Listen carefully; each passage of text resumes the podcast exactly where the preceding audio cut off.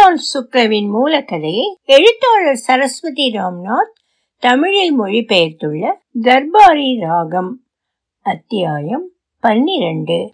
ஒலிவடிவம் சரஸ்வதி தியாகராஜன் பாஸ்டன்.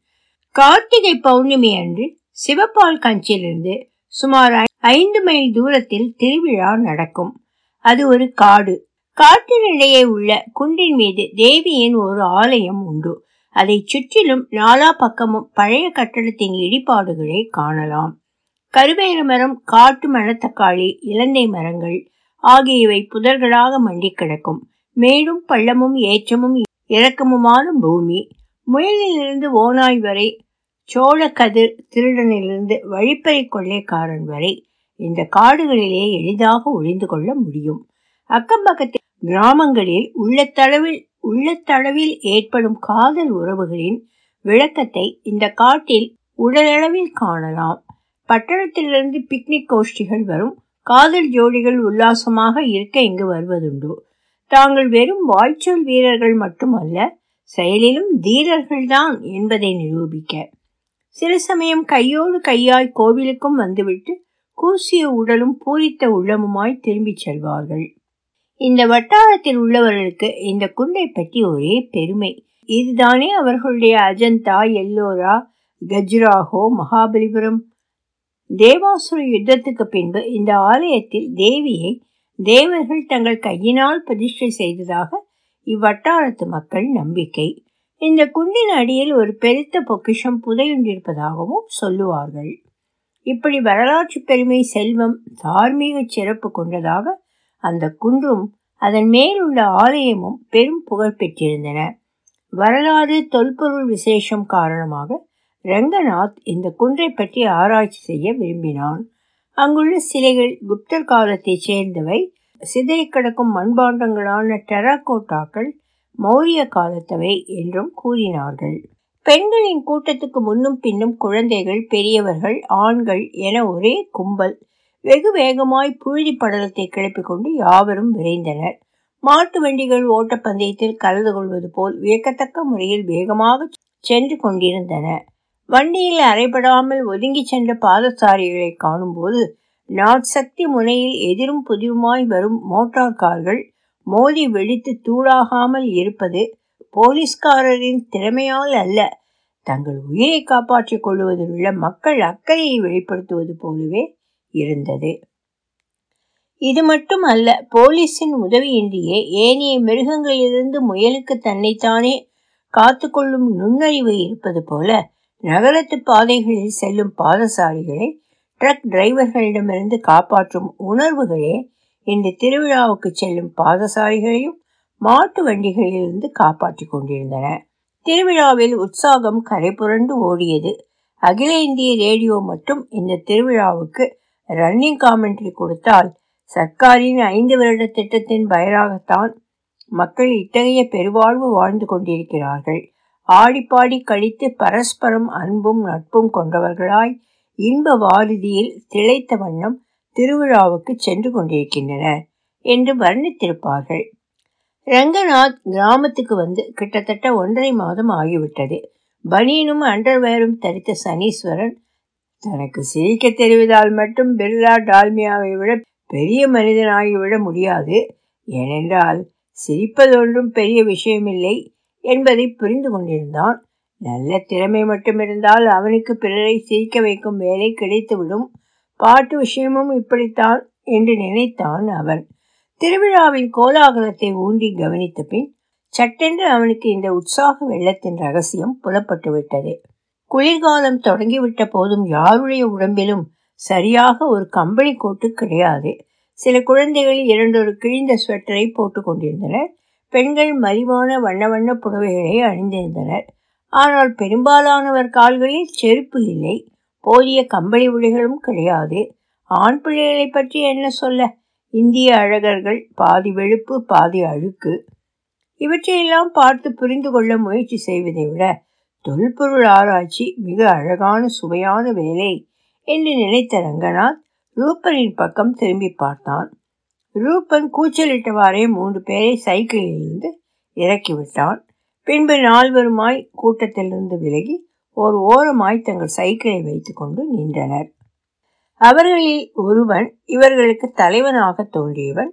தன் தலையிலிருந்து வெளியே கிடந்த தொப்பியை கழற்றி விசிறிக்கொள்ளலானோன் நல்ல குளிரிலும் அவன் நெற்றியெல்லாம் வேர்வை அரும்பி நின்றது. ஹாஃப் பேண்ட் ஷர்ட் திறந்த கழுத்து கோட்டு அணிந்திருந்தான். முன்னுக்கு தள்ளி இருந்த வயிற்றிலிருந்து ஹாஃப் பேண்ட் சரிந்து விடாமல் இருக்க பெல்ட்டினால் இறுக கட்டி கொண்டிருந்ததால் வயிற்றின் பரப்பளவு இரு சம பாகங்களாக பிரிக்கப்பட்டிருந்தது.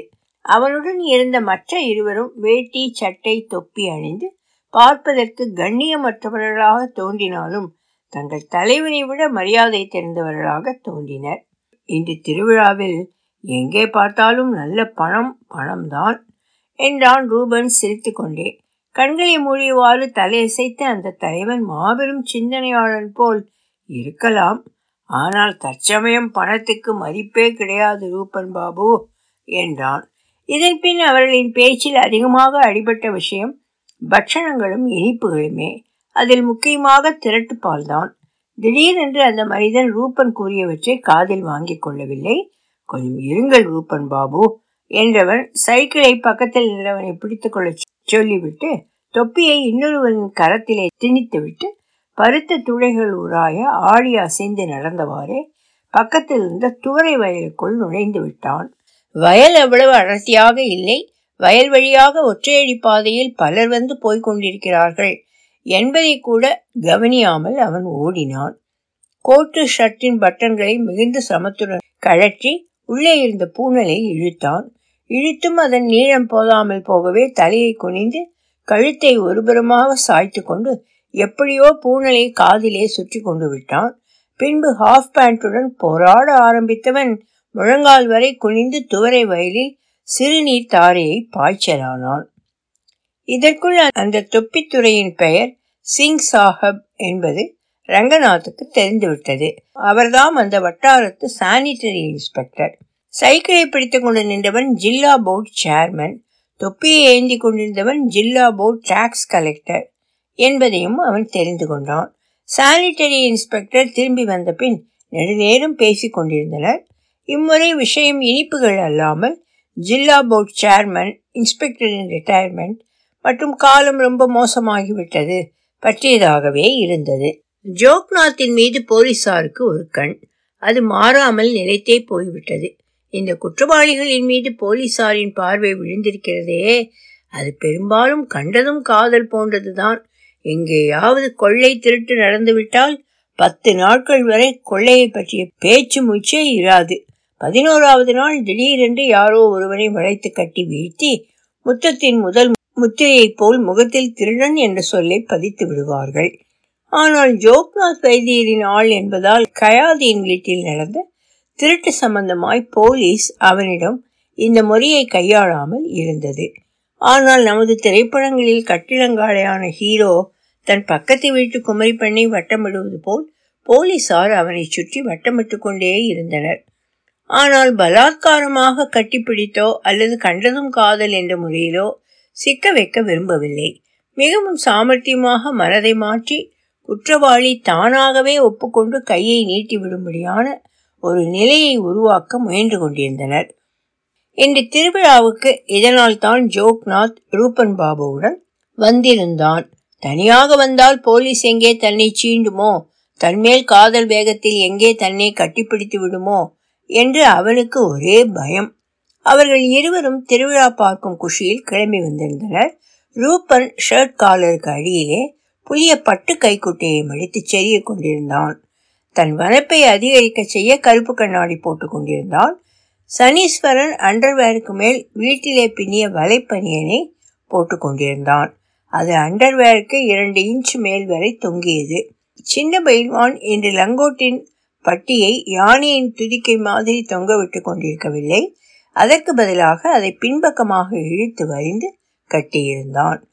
பட்டியின் இந்த முனை நார் நாராக கிழிந்து போயிருந்தாலும் கூட பின்புறம் வால் மாதிரி ஒட்டி கொண்டிருந்தது. இது மட்டுமல்ல பனியன் போடாமல் மெல்லிய துணியிலான குர்தாவும் முரட்டு துணியிலான மேல் வேட்டியை லுங்கி போல இடையிலும் அணிந்திருந்தான். ஜோக்நாத் ரூபன் பாபுவுடனேயே நிழல் மாதிரி சென்று கொண்டிருந்தான். அவன் ஓர் ஒற்றை நாடி சரீரம் கொண்ட இளைஞன். கிராமத்துக்கு திருடர்கள் வந்த தினத்திலிருந்து ஊரார் ஜோக்நாத்தை ஒரு மாதிரியாக பார்க்க ஆரம்பித்திருந்தனர்.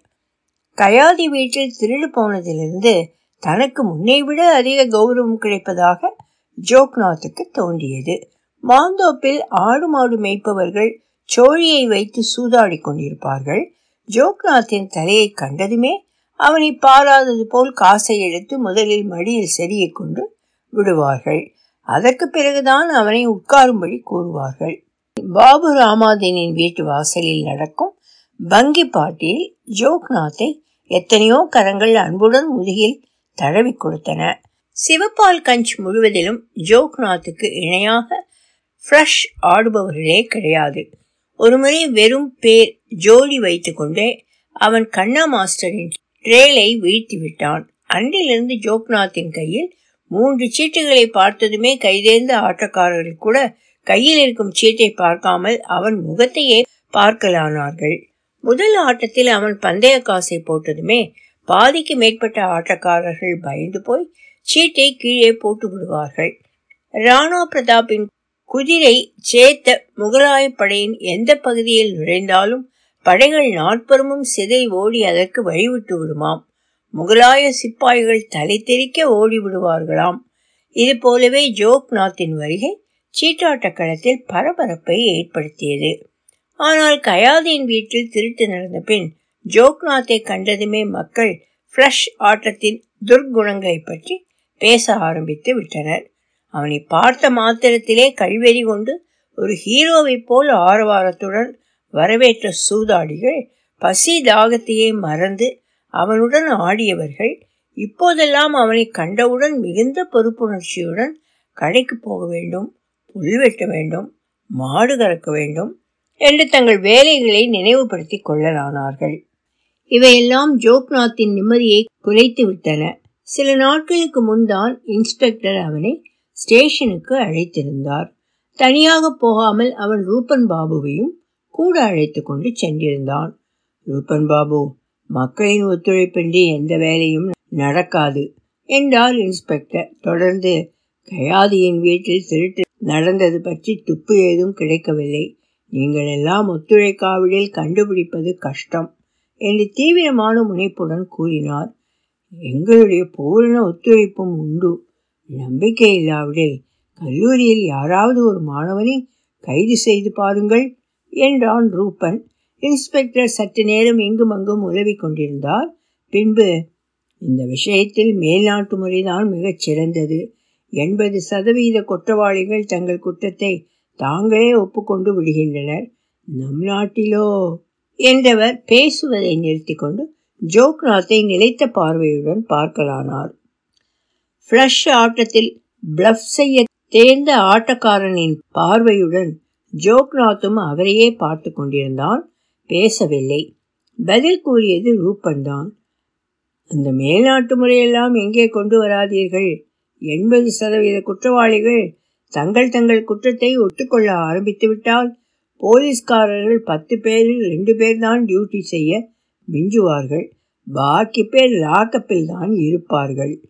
இப்படியே கிண்டல் கேலியுடன் அந்த விஷயம் முடிந்துவிட்டது. எதற்காக ஜோக்நாத்தை வர சொன்னார் என்ற விஷயம் தெளிவுபடவில்லை. அந்த விஷயத்தை நினைவுபடுத்தியவாறே ரூபன் பெருமையுடன் என்று கூறினான். ஏய் ஜோக்நாத் செத்த வௌவால் மாதிரி எதுக்கடா முகத்தை தொங்க போட்டுக்கொண்டு திரிகிறாய்? இதனால் என்ன நடக்கப் போகிறது? குஷியாக இரு. இன்ஸ்பெக்டர் சிறுத்தை புலி இல்லை. உன்னை அப்படியே விழுங்கி விட மாட்டார். ஆனால் சின்ன பயில்வான் எரிச்சலுடன் கூறினான். ஜோக்நாத் என்ன?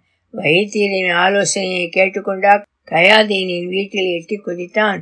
இப்பொழுது எதற்காக அவரை பிடித்து கொண்டு தொங்குகிறான்? ஜோக்நாத்தை பற்றி அவன் இப்படி கூறிக்கொண்டிருந்த போதே பின்னால் இருந்து கடகடவென ஒரு மாட்டு வண்டி விரைந்து வந்து புழுதியை வாரி இறைத்துவிட்டு மேலே நகர்ந்தது. ரங்கநாத் முகத்தில் வாரி அடித்த புழுதியை துடைத்து கொண்டான். ஆனால் சின்ன பயில்வான் கண்ணை கூட இமைக்கவில்லை. கீதோபதேசத்தை கேட்டபின் பதினெட்டு நாட்கள் அர்ஜுனன் போர்க்களத்தில் எத்தகைய மன உறுதியுடன் போராடி நின்றானோ அதுபோல் சின்ன பயில்வானும் கிளப்பி விடப்பட்ட புழுதி வாரிதியில் திளைத்து நின்றான். பின்பு ஆத்திரத்துடன் கூறினான் உண்மையும் கழுதை கொடுக்கிற உதவியையும் தாங்கிக் கொள்ள ஒரு சிலரால் தான் முடியும். ஊர் முழுவதும் ஜோக்நாத் பற்றி காதோடு காதாக என்ன பேசிக் கொள்கிறார்களோ அதையே நான் உறக்கச் சொல்கிறேன். சனீஸ்வரன் அமைதியை நிலைநாட்ட விரும்பினான் போலும் பஞ்சாயத்து தலைவன் விஷயம் அடிபட்டதிலிருந்து நம்பிக்கையுடன் வைத்தியர் கூறிய நிலையான சத்தியத்தை பேசும் முறையை பழக்கப்படுத்தி கொள்ளும் முயற்சியில் இறங்கியிருந்தான். நமக்குள்ளே கசமசாவென்று பேசுவதெல்லாம் சரியில்லை. உலகம் ஜோக்நாத்தை என்ன வேண்டுமானாலும் சொல்லிக்கொள்ளட்டும் அவனை நாம் ஒருமுறை நல்லவன் என்று சொல்லிவிட்டால் சொன்னது சொன்னது தானே ஆண் பிள்ளைக்கு நாக்கு ஒன்றா இரண்டா? சின்ன பயில்வான் வெறுப்பை கக்கினான். அப்படியென்றால் நீ ஆண் பிள்ளையா? வழியில் நொண்டி தென்பட்டான். இவன் இங்கேயும் வந்து விட்டானே என்றான் ரங்கநாத். நொண்டி ஒரு புதரின் கீழே துணியை விரித்து உட்கார்ந்து இழைப்பாரியவாறே தனக்குள்ளே ஏதோ முணுமுணுத்துக் கொண்டிருந்தான். நொண்டிக்கு என்ன ஜாலியான மனிதன். எங்கு வேண்டுமோ அங்கே டேரா போட்டு விடுவான் என்றான் சனீஸ்வரன். சின்ன பயில்வான் பத்திரிகைக்கு போஸ்ட் கொடுக்கும் முறையில் நின்றான். அதாவது அவனது அந்த போட்டோ மட்டும் பத்திரிகையில் வெளிவந்தால் அதன் மூலமாக தனது உண்மையான ரூபத்தில் வாசகர்களின் முன் நின்றிருப்பான். எல்லையற்ற சுகானுபவத்துடன் கீழுதட்டை விரித்து பற்களை கடித்த வண்ணம் கண்களை சுருக்கிக் கொண்டு அடித்துடையை வெகு சுவாரஸ்யமாக சொரிந்து கொண்டிருந்த சின்ன பயில்வான் இந்த சுகானுபவத்தில் நொண்டியினால் தடங்கள் ஏற்படவே எரிந்து விழுந்தான். ஜாலியான மனிதனா பாவம் ஆசாமி நெருப்பின் மேலே உட்கார்ந்திருக்கிறான். முந்தா நாள் தாசில்தாருடன் வாக்குவாதம் நடத்திவிட்டு வந்திருக்கிறான். எங்கிருந்து ஜாலியாக இருப்பான்? அருகில் வந்ததும் ரூபன் உறக்க கேட்டான். நொண்டி மாஸ்டர் எப்படி இருக்கிறீர்கள்? நகல் கிடைத்ததா? நொண்டி முணுமுணுப்பதை நிறுத்திவிட்டான். உள்ளங்கையை கண்களுக்கு மேலே உயர்த்தி வெயிலை மறைத்து கொண்டு ரூபனை அடையாளம் கண்டு கொண்டவனாய் எங்கே கிடைத்தது பாபு? ஒரு வழியா விண்ணப்பம் மேல் ஆஃபீஸுக்கு போயிட்டு அங்கிருந்து பத்திரம் இங்கே வந்திருக்கும். இன்னும் பதினைந்து நாளைக்கு ஒன்றும் நடக்காது. தாசில்தாரோடு ஒரே ரகளை ஆகிவிட்டது என்று கேள்விப்பட்டேனே என்றான் சனீஸ்வரன். இதென்ன பாபு? நொண்டியின் உதடுகள் மீண்டும் எதையோ முணுமுணுக்க தயாராய் துடித்தன சட்டத்தை பற்றிய விஷயத்தில் ரகளை செய்வதால் என்ன நடக்கும்? சின்ன பயில்வான் வெறுப்புடன் அவனை நோக்கினான். பின்பு ஏதோ மரம் செடி கொடிகளிடம் கூறுபவன் போல் முள்ளெடுக்க கோடாலியா? இந்த பயல் போய் அந்த காப்பிஸ்டுக்கு ஐந்து ரூபாய் அழுது விட்டு வந்தால் என்ன? என்றான். உனக்கு இதெல்லாம் புரியாது பயில்வான். இதெல்லாம் கொள்கை சம்பந்தப்பட்ட விஷயம் என்றான் ரங்கநாத். தன் திரண்ட தோள்களை ஒருமுறை ஏற இறங்க பார்த்து கொண்ட சின்ன பயில்வான் அப்படியானால் இப்படியே அலைந்து கொண்டு கிடக்கட்டும் என்றான் வெறுப்புடன். தர்பாரி ராகம் தொடரும்.